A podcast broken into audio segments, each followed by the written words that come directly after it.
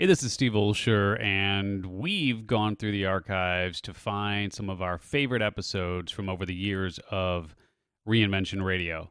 We've been doing this a long time. As a matter of fact, we released our first episode of Reinvention Radio in 2009, and we've sat down with literally hundreds of people over the years, and we decided, you know what? Let's find some of our favorites, and we're going to re release them as Reinvention Radio Classics. Hope you enjoy it. This is where normal comes to die. Mediocrity meets its final demise, and the status quo is unabashedly dismantled. Welcome to Reinvention Radio. Now, here's your host, Steve Olsher. Hey guys, welcome to a very special episode of Reinvention Radio here with the one and only Mr. Simon Sinek. This episode is brought to you by the Mortar Blog. Perhaps you've heard that apartment buildings can be a great investment and done right. Well, absolutely. Investing in multifamily real estate can provide a nest egg for retirement and it could even set you free from the nine to five corporate grind. But getting started is hard. Wouldn't you like to learn how it's done right from the pros? Of course you would. So check out The Mortar, where professional investor Jonathan Twombly will share his insider tips and strategies, and it's all free. So just subscribe to The Mortar. That's themortarblog.com. The Mortar. It's what holds the bricks together. And now on to our special episode here of Reinvention Radio with Mr. Start with Why, with Mr. I have the third most popular TED Talk of all time with 25 odd plus million views. Again, the man himself, Simon Sinek. Let's get to it awesome, awesome, awesome having Simon Sinek here today for a very, very special episode uh, of Reinvention Radio. And, uh, you know, as with all good things in technology in that world, in that arena, it uh, gave us a little bit of bugs there, man, but we worked through it. So thanks for your patience on that. Is this the is this the first blab you're actually doing? It for me, yes. All right, yay! See, we make we make Simon Sinek history. Awesome, man. So very cool. Thanks for all out before. Yeah, right. I know.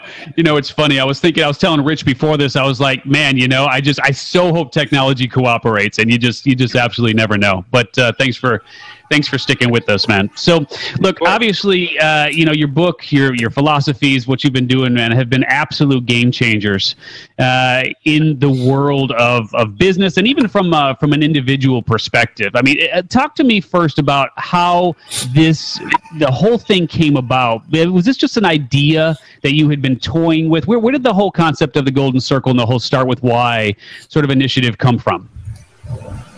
Um, like any idea. Um, it was an evolution, and it was also born out of uh, personal need. Um, it wasn't an academic or professional exercise, um, commercial exercise. Um, I was always curious why some marketing worked and some marketing didn't. I was a marketing guy, and um, I looked at the order that great marketers marketed, and it, and it was based on this why, how, what thing. And I put it on a shelf, and it sort of was good for PowerPoints.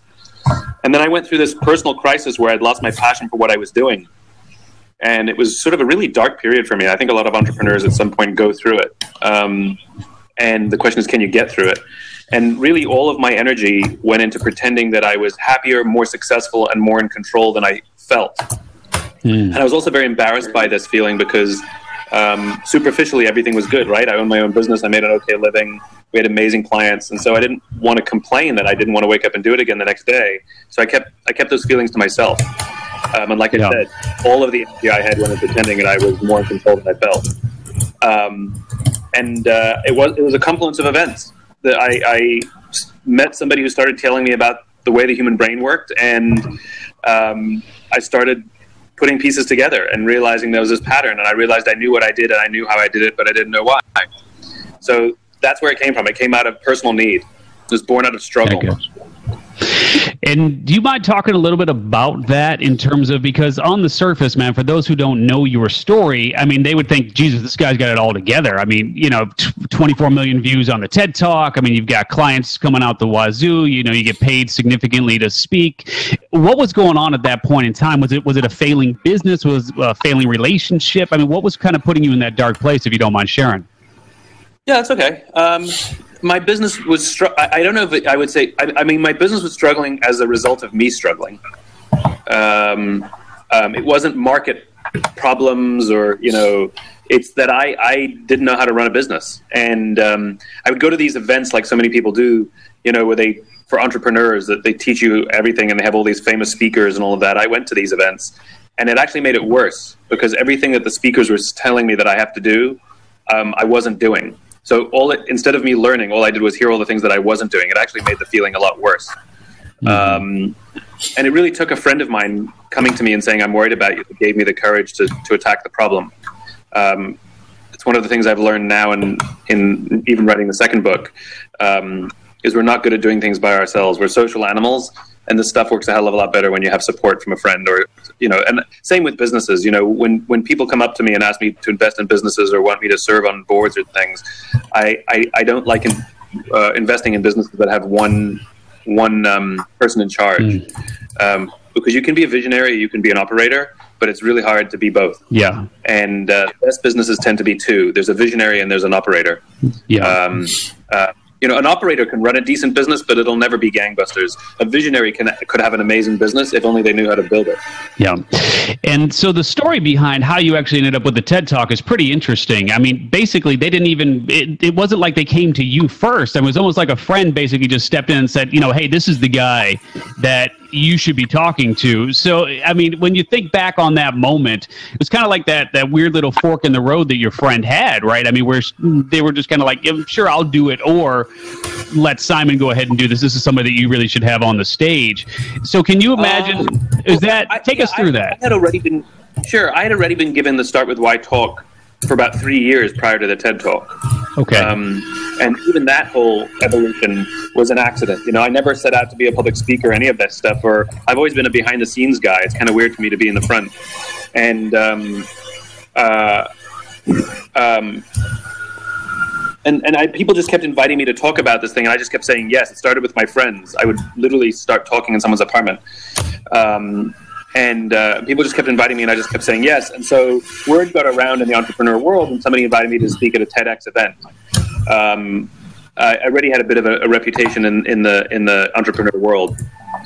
So, uh, yeah. But yeah, the fact that they put it on TED.com, I found out the week it happened. Yeah, that's that's amazing. And so think about just kind of what that time period was like for you. You went on, you did the TED Talk. I mean, you couldn't have had any, I mean, even inkling that things were going to go the way that they went. What what year did that come out? 2010, 12? Nine. Nine. Yeah, yeah. I knew it was early. I did the talk in 2009. They put it on TED.com in May of uh, 2010. In 2010. And from a viral perspective, I mean, did you have anything to do with that? No, it's just yeah. so why do you think it went so viral, man? Because obviously there's a lot of really um, good TED talks out there, but why? I mean, why are you still in the top three in your mind? I think it's because it's it's real. You know, it it wasn't me wanting something from anybody, and it wasn't me trying to prove anything to anybody. You know, I was telling the story based on my own experience, and I knew it resonated with people because it resonated with me and it resonated with my friends. Um, my friend Charlie Kim has this test, which is if two people find something interesting, then you have a thing. You know, if you're going around trying to convince everybody and everybody goes, nah, it's not a thing, then it's not a thing. Yeah. Um, but uh, but it was deeply personal, and it still is, and it really matters to me. Um, so that I think the reason why it, it, resonated, and what's so funny is that TED Talk is so imperfect. You know, the audio quality is terrible, the video quality is per- is terrible. My microphone breaks as I'm speaking. They're changing out my microphone in the middle. And so I always remind people that when they get all stressed out, when they have these things, the PowerPoint's not going to work perfectly. I'm like, look, everything went wrong on my talk, and it still made it to number two uh, on TED.com. So yeah. it's fine. The, the message matters, you know? Yeah. Yeah, you know, and it's interesting too because one of uh, one one of my favorite expressions that a partner of mine has, he says that version one is always going to be better better than version none. You know, and I think a lot of people get kind of hung up in in that whole world of, of perfectionism. As you look back on sort of the things that you've done, I mean, uh, from a career perspective, has it always been kind of when you just jump into the mix of whatever it is and kind of forget about the need for the safety net? that the magic has truly happened for you? I mean, talk a little bit about sort of the connection between when you think about the outcome versus just simply doing it for the sake of doing it. Um, I mean, look, there's a difference between jumping out of a plane with a parachute and jumping out of a plane, right? Um, so I, I, I, I don't believe that you just jump. Um, I do believe that you have the confidence that when you jump, that something will happen. Um, there's no guarantee, and the risk is still huge. You still have to jump out of a perfectly good aeroplane. Um, uh, but but if you if you sort of if you believe in your vision and other people believe in your vision and um, and there there's um, and there are people who are willing to make sacrifices with you to see that your your vision comes to life, um, then jump. Yeah. Um, but I don't believe in, in, in blind risk. I think you know that that's ridiculous. And and and and the daredevilness. Sometimes daredevils do have success, but eventually they die. You know, um, or they die young. I should mm. say. Uh, mm-hmm. Devils don't live very long, mm-hmm. and so I, I, I, I, it's not that I believe in analysis paralysis at all. There's a point at which you have to you have to ship, as Seth Godin says. You know, you got to put up or shut up. Um, yeah. But you have to have a, a deep belief in what you're doing. It, it, like your gut is telling you, do this, do this, do this. You know, and the fear comes from the rational side. If the if the fear is in your gut, you shouldn't be doing it. The fear should be rational. The fear should be, well, I could lose all my money, I could lose all my everything. I, if the fear is rational, then but your gut is telling you do it, I say do it. Yeah, yeah, and it's interesting. I don't know if um, I know that well, we've never met. So this is the first time we're meeting. So I mean, I really do appreciate you taking the time and, and being here uh, today. Is you know, obviously on this uh, special episode here, Reinvention Radio. But uh, you know, one of the things that I'm not even sure if you're familiar with, or if you've had a chance to do any research into who I am and what I've done, um, is since around that same time, 2008, 2009 albeit I don't have a TED talk with 24 million views, but that's a whole other conversation. But you know, it's uh, it's something that I've been teaching around the whole concept of what is your what. So the book that I put on the New York Times bestseller look is called "What Is Your What: Discover the One Amazing Thing You Were Born to Do." And I always get that question of what's the difference between your what and your why. And maybe you can kind of give me some insight in terms of how this resonates for you. But your what to me is really that it's how you're naturally wired to excel. I mean, your DNA is wired to excel in a very specific way. And so the what is your what equation combines your core gift which in your case is probably communication or teaching or something of that nature, with the vehicle that you use to share that gift. And then lastly, the people that you're most compelled to serve. So it's the gifts, the vehicle, and the people that comprise the what is your what equation. And I believe that it is really, really hard to create anything that is sustainable or that doesn't have an expiration date unless you're super clear on what your what is. And so it's almost as if the what is internal in my way of thinking and the why is external. And that's how I explain it, which is the why is what drives you. It's like, you know, if you want to help starving children in Africa or if you want to, um, you know, basically feed, you know, the homeless or I'm kind of stuck on this food thing. I guess I'm hungry this morning. But, you know, the point is it's what drives you to do what you do, whereas your what is everything that's internal and kind of gives you that natural set of skills, abilities, what's in your DNA, etc. Any take on the what versus why as I explain it in that way?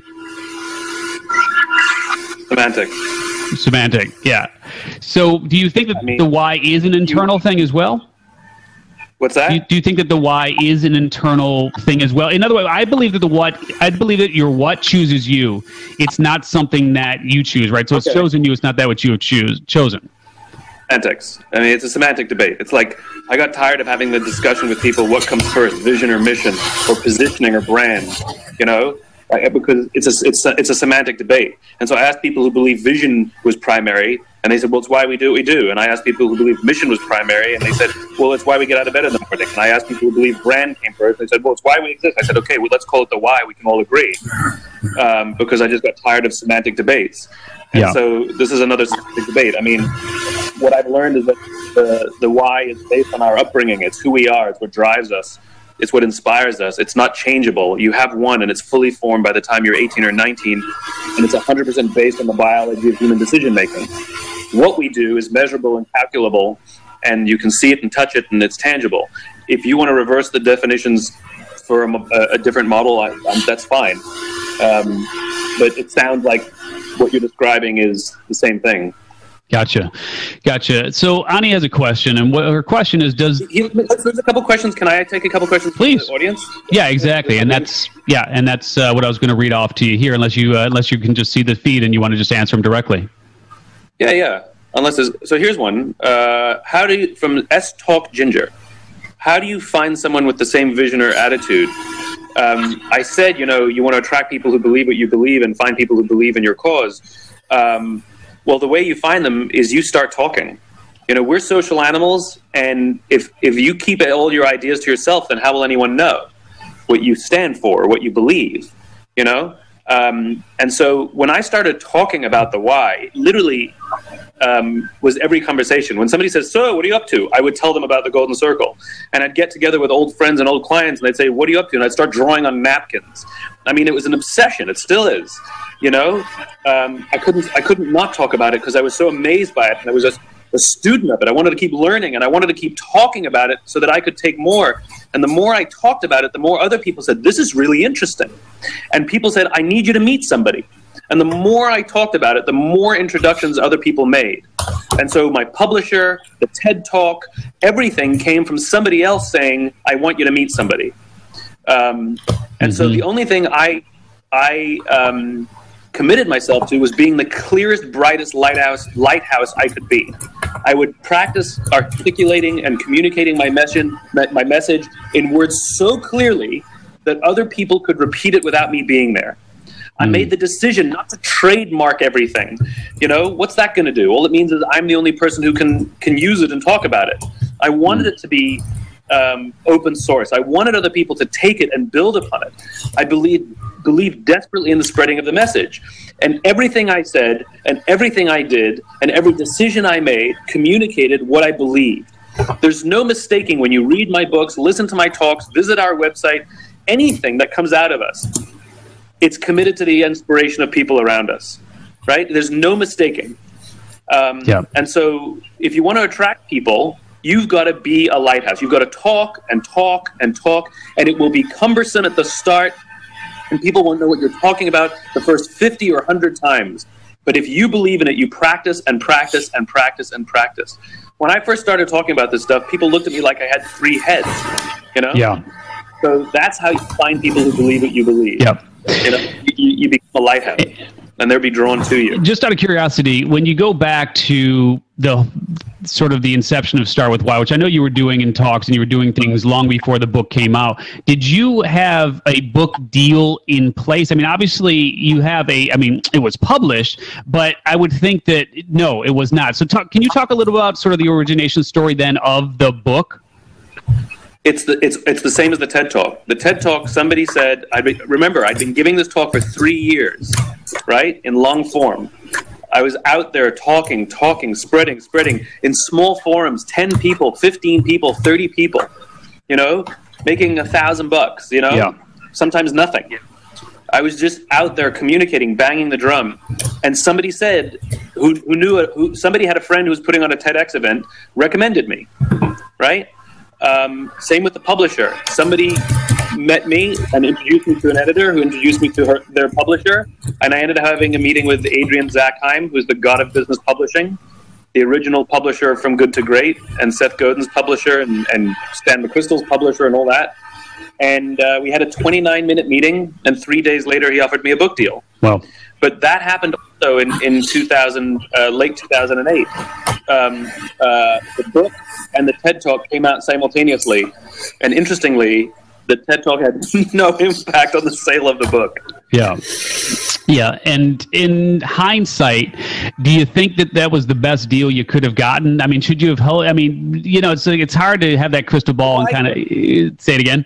Oh, man, this wasn't for the money. Yeah. So I, I, they were, t- I met with two publishers, right? And I fell in love with one of them, with Adrian, right? He's, he makes my ideas better. He pushes me like nobody else pushes me. Mm. And I decided I wanted to go, I wanted to work with this guy.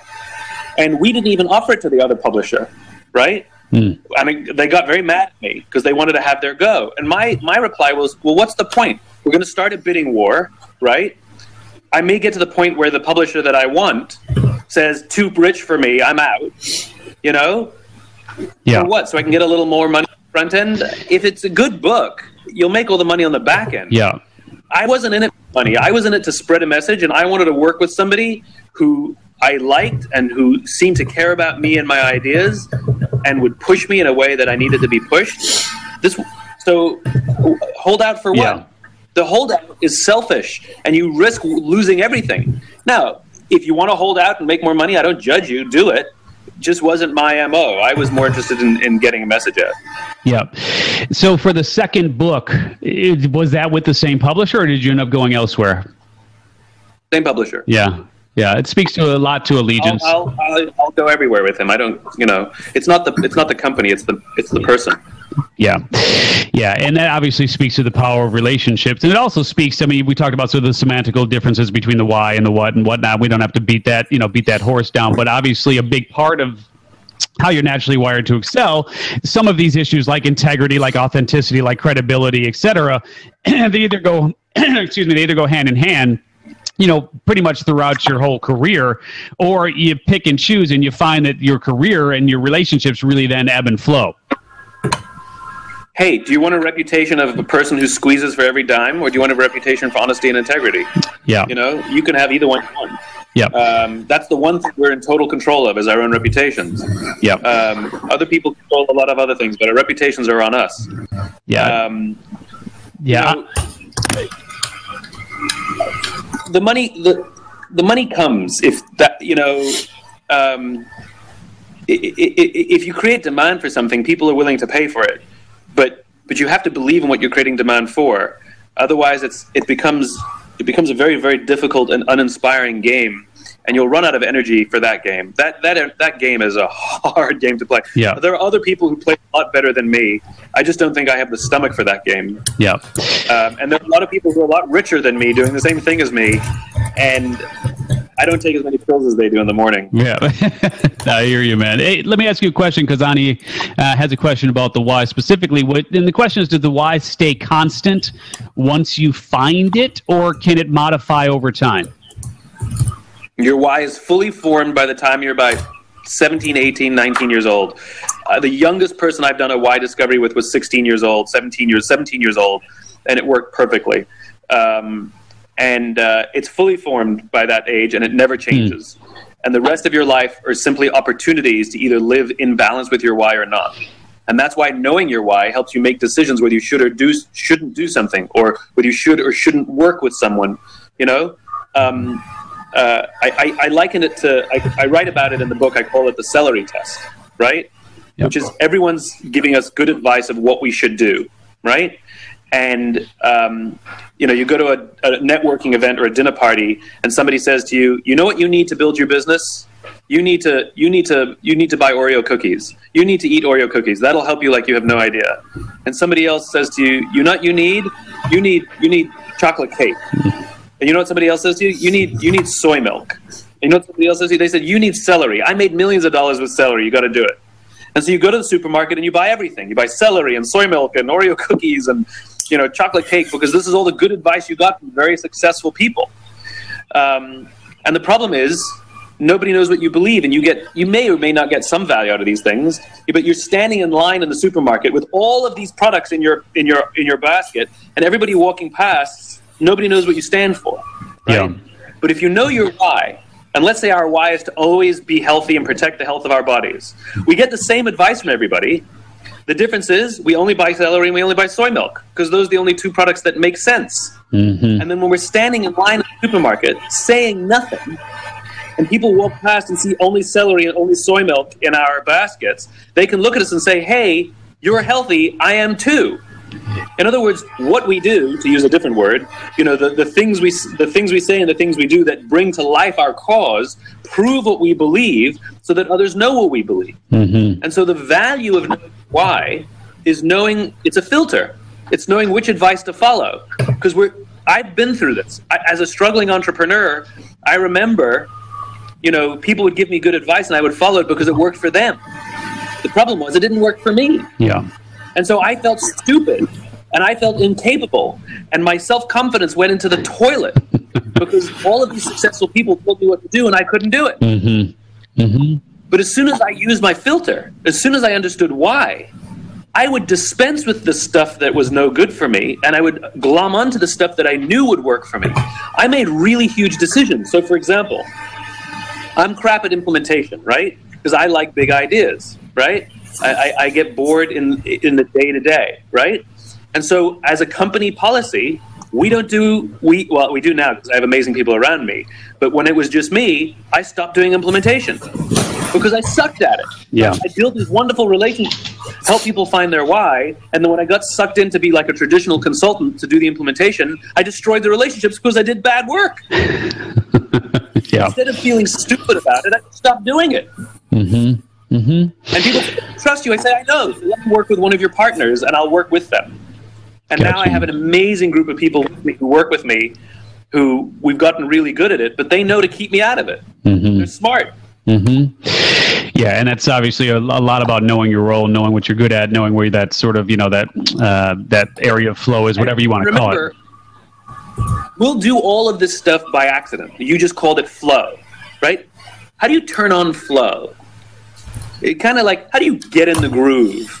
You know, how do you make sure you have an idea? It's like it's kind of lucky. You know, some days you have it and some days you don't. Some days everything seems to go beautifully, and some days things seem to struggle, even though you've worked on the same kind of thing a million times before. Yeah. This is what the why does. It clarifies that so it's not a random experience, and you can be in the flow many more times. Hmm. Mm-hmm. Now, let me ask you a question, just for those who are unfamiliar with what you meant, and I don't want to gloss over this because I think it's really important. Because those who are going, well, geez, you know, how how can he just kind of shirk the money? And you know, this, you know, they're thinking like, what, what, why would he even do that? You talked about the back end. So for those who are unclear on what that means, that it's not the book that necessarily drives the you know the income the success whatever you want to call it it's the back end for you what is the de- the back end what's your definition of it Okay, let's be clear. It's not about shirking the money. It's about what order does it go in, right? I'll give you an example. So, for example, I talk about the importance of people all the time, right? Did it did it freeze? Did it pause? Can you still hear me? yeah no we're good we're good I talk about the importance of people all the time, right? Every CEO on the planet agrees with me. Nobody has ever told me that I'm wrong, right? Everybody says people are important. The question is, where on the list does it come?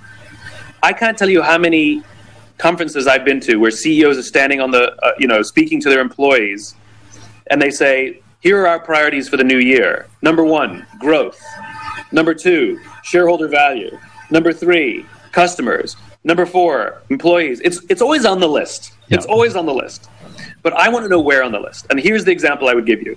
What if I told you my number one priority was growth, and if I take care of my people, then of course I'll achieve my financial goals?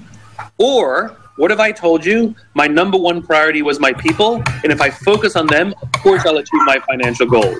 Which company you want to work for? The first one or the second one? The second one, right?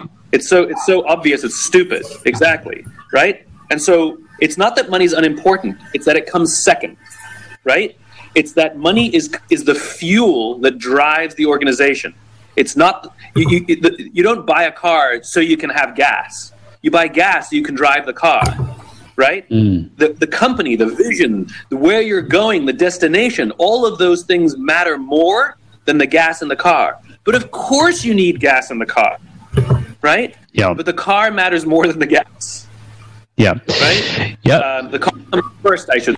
The car comes first. First, you have to make sure the car is in working order. Then you put gas in it.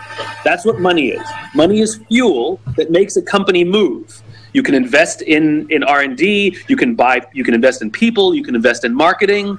You can you can use promotions. You can you can do whatever you want to do with your money. You can take more. You can take more vacations. So you're super relaxed. You have big ideas. It doesn't matter, but it's fuel Yeah.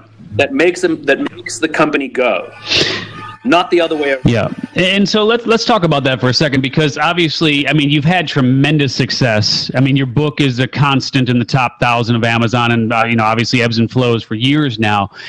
Your TED Talk crushes. You're an in-demand speaker. What what keeps the fire going for you at this point? I'm driven by my cause, you know, to inspire people to do what inspires them. It hasn't it hasn't waned at all, um, and I have a vision. You know, whenever we talk, when any, whenever anybody says, Simon, you're you know you've done all of these things and all of this stuff, when I it's tip of the iceberg. I mean, I think about the vision that I have, and it's I have so much more work to do. You know, I had this vision of creating a world in which the vast majority of people wake up every single morning inspired to go to work, feel safe when they're there, and feel fulfilled when they come home at the end of the day. I am way, way far away from success. Mm-hmm. And anything that I've achieved up until now are simply stepping stones that will help me get to where I need to go to. And I can't do it alone. Yeah. I'm just a preacher. That's all I am. Yeah. I'm just a guy who spreads ideas. I need people to follow the gospel and believe in the gospel. I need entrepreneurs and CEOs and and and to, to, to build companies based on this stuff. I need employees to demand that companies give this to them. That's why I do interviews like this. Yeah. I want to talk to your audience. I want to talk to your entrepreneurs. I want to inspire them to build a business this way, which not only feels better, but amazingly is actually good for business. Yeah, for sure. Talk about, uh, I mean, to get to the point that you've gotten to career wise, have you had to sacrifice anything? Any uh, sort of any, any casualties along the line here since 2009 when everything really started to just blow up for you? Yeah. Of course. Be real, man. What uh, talk? Because we all face it. Uh, you know, I made a, I made a decision many years ago that I would commit myself to spreading this message, and I knew it would come at sacrifice to my yeah. to my personal life my yeah. social life, and it has. You know, I, I, I had a lot of. It's not that I had a lot of dysfunctional relationships. I just didn't have relationships. Who'd want to go on a date with me? You know, I'd go on a date with a fantastic woman, and I'd be like, "Oh my god, I had such a good time. Are you free in six weeks for date two? you know, that's not. Yeah, I'm not dateable. Yeah. Um, yeah. No, I got you. I knew what I was getting. I knew what I was getting into, and uh, my last book cost me two relationships. Mm-hmm. Um, but I knew what I was getting into. And the good news is, I've worked hard for the past decade. This has been 10 yeah. years. Um, getting this message going. It has its own momentum now that I can now start to um, allow some of the momentum to go and can and can now take some of the time and and and and foster a relationship that I that I that I knew that I was I, I missed out on. Yeah, and do you certify people then in your process now to kind of keep this momentum going? How how are you able to replicate and duplicate? I mean, you can only be one person in one place at one at one time. So right. how are you looking then to right. expand that vision through others? I have an amazing team that that figures more of this stuff out than I can. You know, I'm still out there banging the drum. Um, I'm still out there writing books you know, I'm still I'm still the preacher, um, and and my team uh, are the priests who are building the church. Mm. And we have a Why Discovery course, we have a certification course, we have a public speaking course now that we just launched. Um, uh, we have a partnership with EY with Ernst and Young, mm-hmm. um, where they're now taking a lot of the IP and they're helping develop product for entrepreneurs and big companies alike um, both digital product and physical product, consulting product. Like we're doing all kinds of things, and and for me, it's partnerships. It's my own team and and people who believe in us and people who believe in this message who want to put their put their money where their mouth mm-hmm. is, commit to help us build it. Mm-hmm. I mean, it's it's folks out there who are working formally with us and informally with us. Yeah, yeah. And if you guys are just uh, joining us here on, on on Blab Live, now would be the time to ask your questions. So just go ahead and type them in there in the uh, in the send a message box, or you can do the forward slash Q uh, capital Q there on the left. You'll see that underneath questions, and uh, we'll try to get to as many of the questions as, as possible here. Uh, one one of the questions that just came up, and maybe you saw it here, and I believe Lori actually had an interview with you a while back because she said uh, something to the extent of it's great to see that you still got that same fire since your interview with her in 2009. Uh, her question was, how large is your core team at this point? A dozen. A dozen people. Wow. Wow. So you've built, I mean, that's a hell of a machine, man. I mean, that is an actual machine. Now, did you ever want to get to that point of having a dozen people that really, I mean, are these all folks who look to you for a weekly paycheck or are these independent contractors that are commissionable only? Uh, how, how far have you taken things?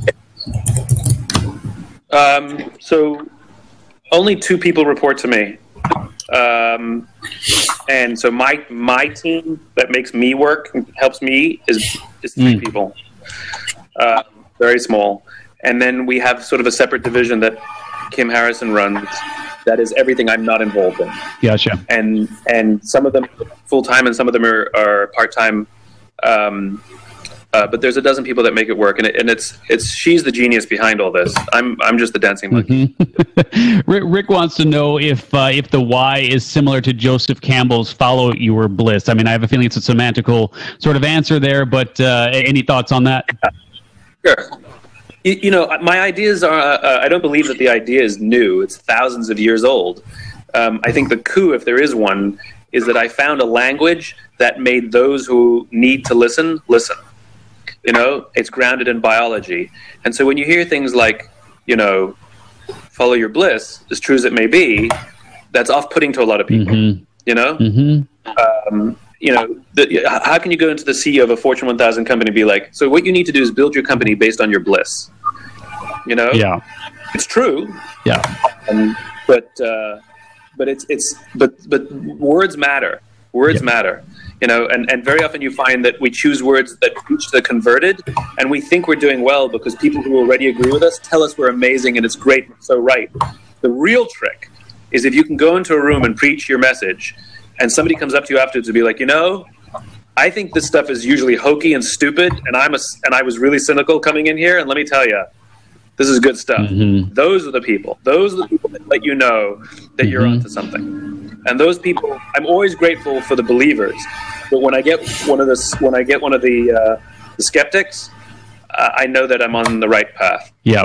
And so at this juncture, I mean, again, I'm sure it evolves to some extent over time and is an, is an organic process. But at this juncture, how, how would you define your why when somebody asks what, what yours is? To inspire people to do what inspires them hasn't changed since I first discovered it. It- And then I'll share the vision that I just shared with you, Yeah. Yeah. the world I want to create. Yeah, simple enough. And one of the things that uh, you know, Sonic kind of keeps coming up here, and uh, and and rightly so. I mean, lots of people have uh, you know some various questions here, but um, uh, seems to be a theme. One of the questions that uh, that I had for you that uh, uh, Gerald has here as well is is talk about legacy. When you think about your legacy, what what is that legacy that you want to leave behind? You know, I, I hope you know my vision that I have for the world. I I do not believe will be accomplished in my lifetime. Um, and so the question is, how will I know that I'm successful? And the answer is, if I've created enough momentum that other people will choose to carry it beyond me. And so, for me, legacy is the standard. You know, if you look at second-term presidents, second-term presidents tend to be better than first-term presidents because they they're no longer thinking about their reelection, which is selfish. They're now thinking about their legacy, which, strangely enough, is more is more about what they'll be remembered for. In other words, what they did for others, Mhm. right? Mhm. Not just what they did for themselves. Um, advice from old men and old women is always fantastic because they don't give a shit Right. think about that anymore. yeah. and so it's the best advice.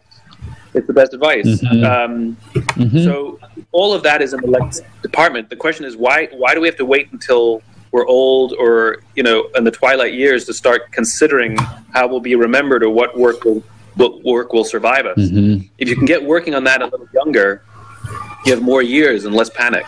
Yep. I mean, nobody wants their last number in their bank account printed on their on their tombstone. You know, he gave, she loved, he cared. You know, she remembered. You know, like we want to be remembered for what we did for others. That's what we want on our tombstone. Yeah. So live that life. Yep. And we all have things that we've heard over time that just kind of stuck with us and really kind of, I guess, if you will, forged us into the person that we are today. Someone say something to you over the years, man, that you remember that conversation like it was yesterday, that really just kind of keeps you on point to this day? I mean, I've been given a lot of good advice over the years, um, and I try and share it because if it worked for me, it might work for others. There's one of my mentors, a guy by the name of Ron Bruder, is an amazing guy, and he, he I, I got good at asking him for help. And by the way, trust is not built when we offer people help. Trust is built when we ask people for help. Hmm. And um, and Ron gave me some advice over the years that saved me a lot of money and that I would have made bad decisions and bad partnerships. And so I wrote them down. I called them the Bruder Principles, and I put them on my blog. I mean, you can go read them. It's just go to simonsinek.com and type in Bruder Principles, and they'll come up. And we use those obsessively in my company.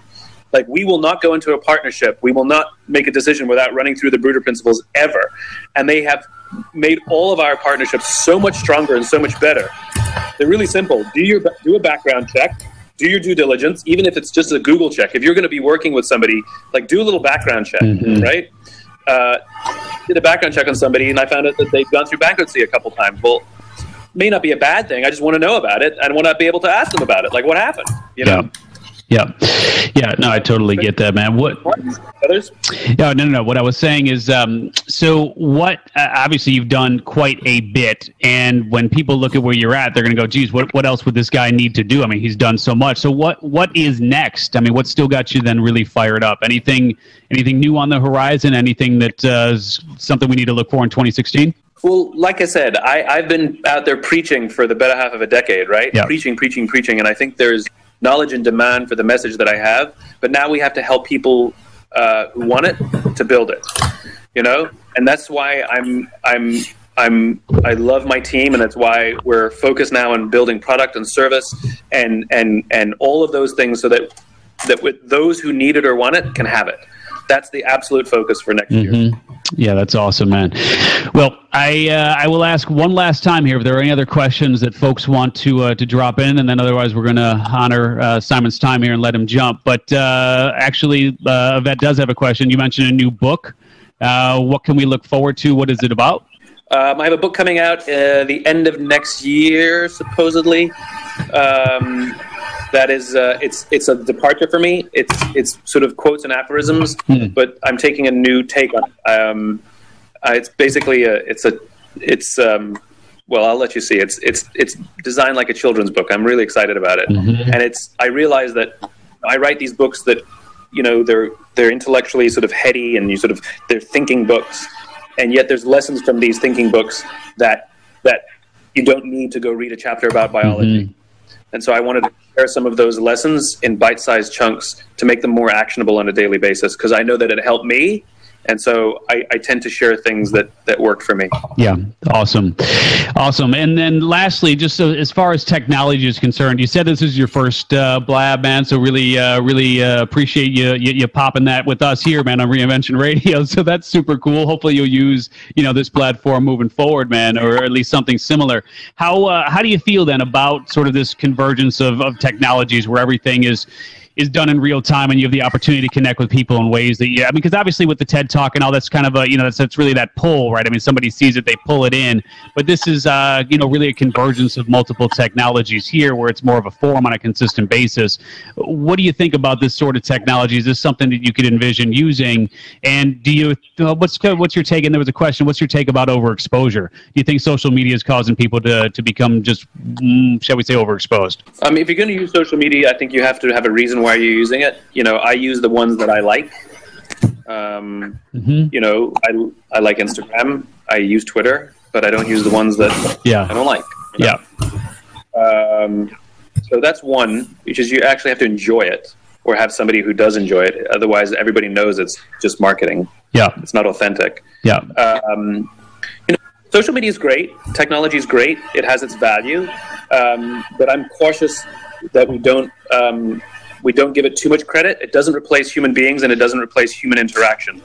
You know, like I've actually gone to live events and I said, well, you know, can we take questions? They said, yes. We have people text their question and then I read them to you. I'm like, wait, wait, wait. I have a live audience in front of me. Why are they texting this question? Why don't they just raise their hand? I can talk to a human being and see the face of the person who uh, wants to know the question. Yeah. You know, so I'm a big proponent. You can't, you can't, you, you, you know, you can't, you can't build trust digitally. You can't lead people through email. You know, uh, technology absolutely has its value in spreading messages, and it absolutely has its advantages to help us to connect to people far and wide.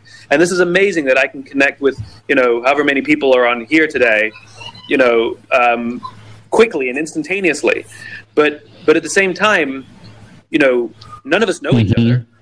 They can see my face. I can't even see theirs. You know, um, I don't know anybody here, and um, and I wouldn't be able to form relationships with them unless I actually got to meet them and shake their hands and say thank you and thank you for being a mm-hmm. part of this. You know, uh, yeah, yeah. It's you know, human human human interaction is king. It's king, and everything else is just helpful. Yep, yep, I got you. Uh, question quickly here from Frank: uh, What's the most important lesson you've learned from one of your business failures or mistakes?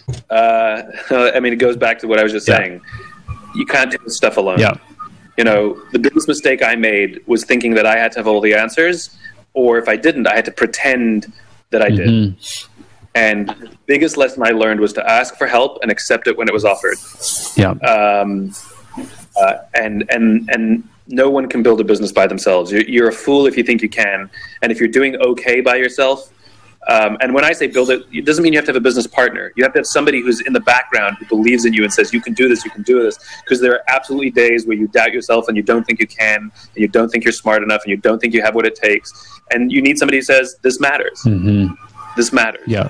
Um, and if you don't have that person, it's uh, it's excruciating. Yeah, it's, and on the personal front, a lot of people know you on the obviously on the business front. And your message when uh, when the spotlight's off, man, and you're doing your own thing. What uh, what what's in the iPod? What sort of things are you enjoying in the in the uh, personal time there?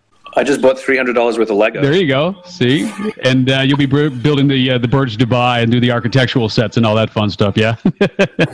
I got a Fett Slave One sitting on my table right there. It took two days. It's freaking awesome. Nice man. And um, uh, I like building things. I like creating things. I take photographs. Um, I like I like I'm a tinkerer. I'm an artist. I like tinkering. Yeah, and uh, and so when you're looking back on this interview, when you're looking back on the hundreds of interviews that uh, you know that people have done, you know, with you over the years, what, what, what's that one question, man, that somebody asked that you were just like, eh, man, that's just either the oddest or the best question I've ever heard. Um, There's got to be something that sticks out. You've got I mean, a the bunch of military, these. the, mili- the military asks the military asks me the best questions always. Um, I had a Navy SEAL ask me, "Where does revenge come from?" That is right? an That's a good interesting question. Yeah. um, I had, I had, I had uh, somebody in the intelligence services say, "How do we fight an enemy who's really good at everything I talk about?" Mm. That's a good question. Mm-hmm. Mm-hmm. Um, the military asks unbelievably good questions because they're always thinking about the service-minded. Uh, businesses tend to ask me the same questions. Uh, tend to be what they can get out of something. Um, it's not better Yeah. or worse. They just tend to be more repetitive. But the questions Yeah. that make me think are my favorite questions. The questions where I'm on Yeah. stage and I don't know. Those are the best. Yeah, and uh, just to give Patrick an opportunity here. He asked, uh, you know, when people are talking about being viewed as the lighthouse, um, basically, how do they break out from the noise and become relevant? How, how does somebody stand apart? that's not your decision. That's not your choice. That's the people who choose to follow you, right? So the best you can do is show up, and if your message is sincere and honest, then others will be uh, will find it resonant, and others will tell other people about it. So I get this question sometimes where people say, "I want to be a public speaker," so go speak, go go volunteer, go volunteer your church or your synagogue, like go go give a talk, go give a talk in someone's living room, go do something for free. You know, you're not going to make tons of money and like be some, you know, make people walk on hot coals or something. You know, that's not how it's that's not how it goes. It's a process. And if Yeah. you have a message to spread, tell your friends.